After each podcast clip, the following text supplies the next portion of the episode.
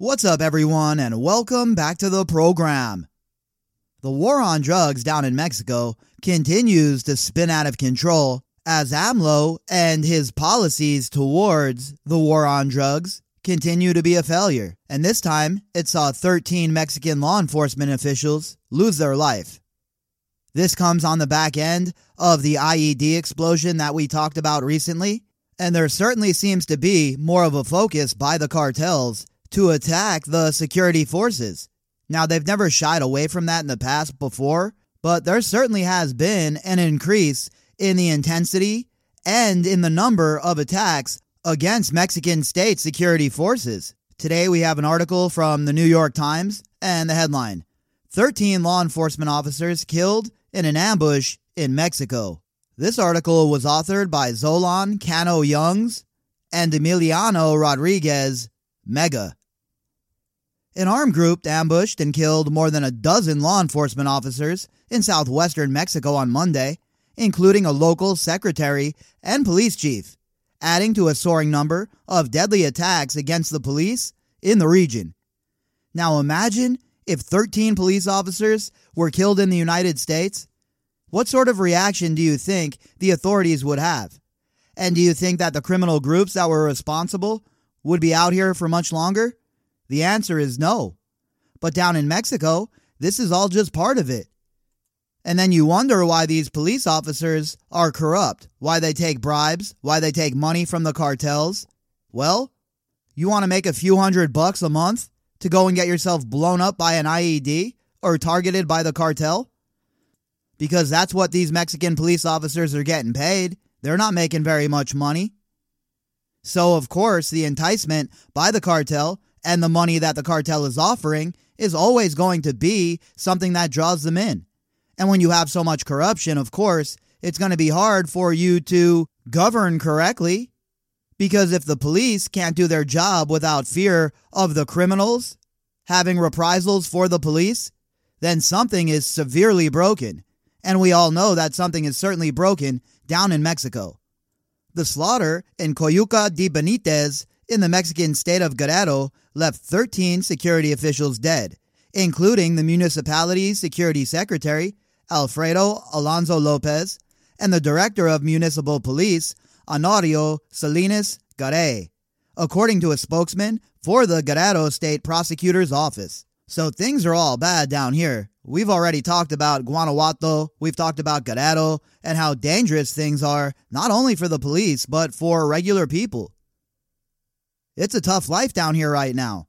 You know, it's bad enough when you don't have any economic advantages, but then you add this to the mix, and you can understand why people are trying to leave this nonsense behind them and start a new life elsewhere. Guerrero is now the second most dangerous state in Mexico for law enforcement officers, with more than 34 killed so far in 2023, according to Common Cause, a Mexico based organization tracking the killings of police officers in the country.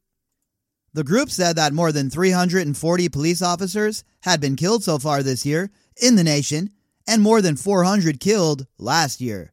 Think about that. And I'm sure that there's a lot more that go unreported. We demand justice and zero impunity, Common Cause said in a statement. And the problem, again, not to beat a dead horse, but is all the corruption when you have such a corrupt place with so much corruption taking place, it's very, very difficult for there to be any trust of the security forces, especially when the security forces show up and either A, they're in the bag for the cartel, or B, they get their asses absolutely whipped by the cartel. As a citizen in one of these little towns, in one of these little villages, hell, in Acapulco, would that make you feel confident? I sure the hell wouldn't want to drive around in the city that's under siege by a cartel.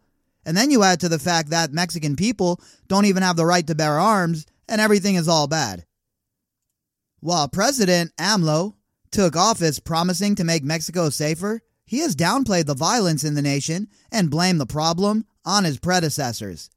AMLO blames everybody but himself, and he's just another typical politician. I know that there was hopes that AMLO was going to break the mold down in Mexico, but unfortunately, he's right from the mold.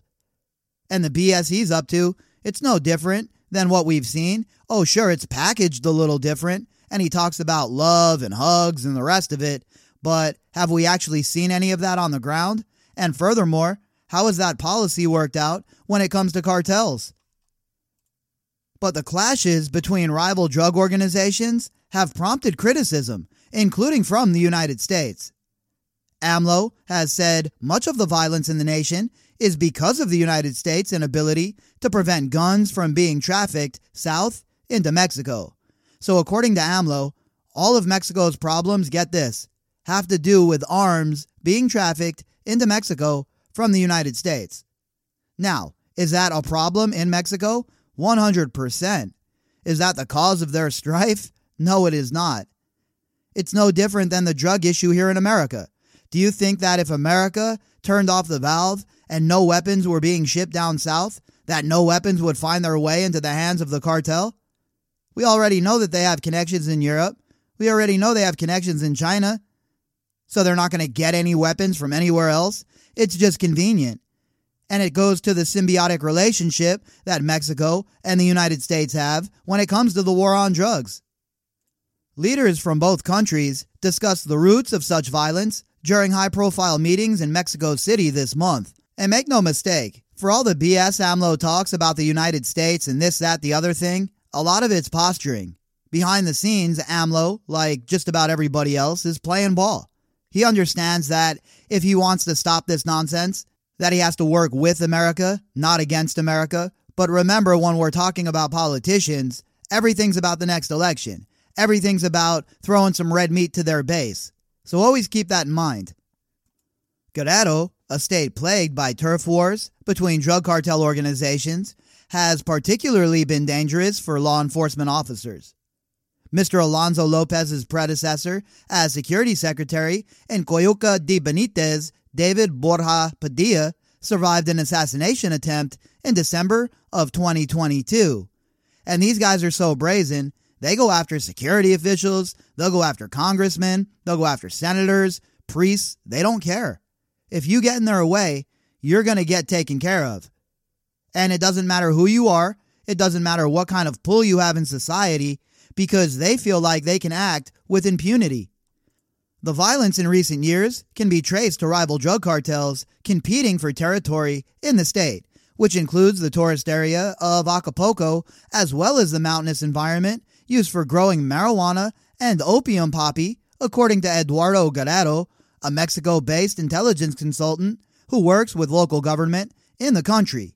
Now, not so much anymore about that space because they're basically out of the weed market now, especially in America. There's still poppy being grown, but the real money is in synthetics.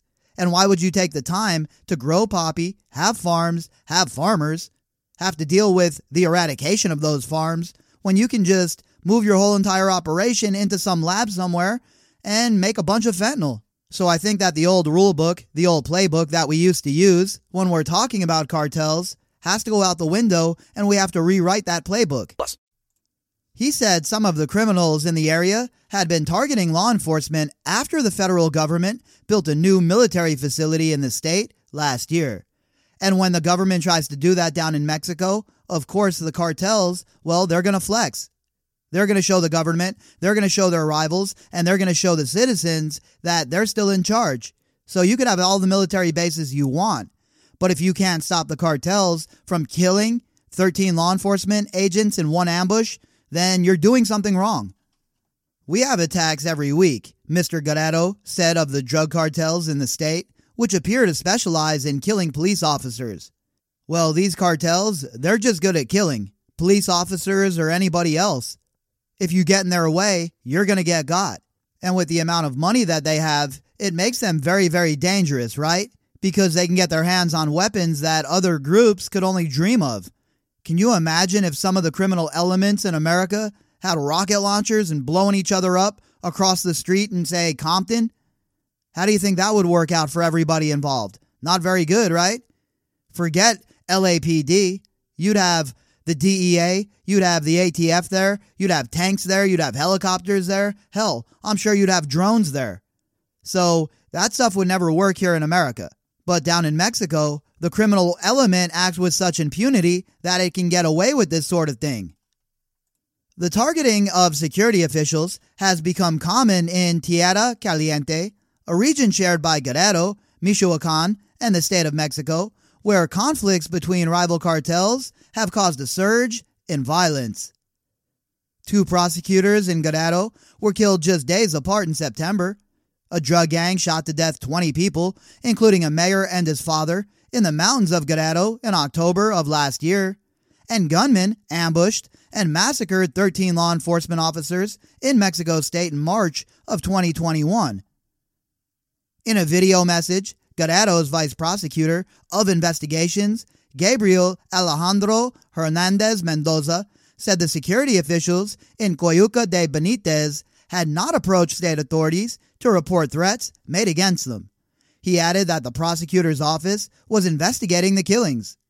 This prosecutor's office commits itself to carry out all acts of investigation, both in the field and in the office, as well as intelligence actions in order to clarify the facts, he said. Well, unfortunately, they're never going to arrest anybody for this, and if they do, it's going to be some low hanging fruit. Some guys that the cartel serve up and say, all right, these are the guys who did it. Go ahead and arrest them. But meanwhile, the person who planned the operation, the person who was the brains behind the operation, they're never going to get arrested, at least not until their corruption money runs out. And we all know that the money is not running out anytime soon. All of the information that goes with this episode, including my contact information, can be found in the description box.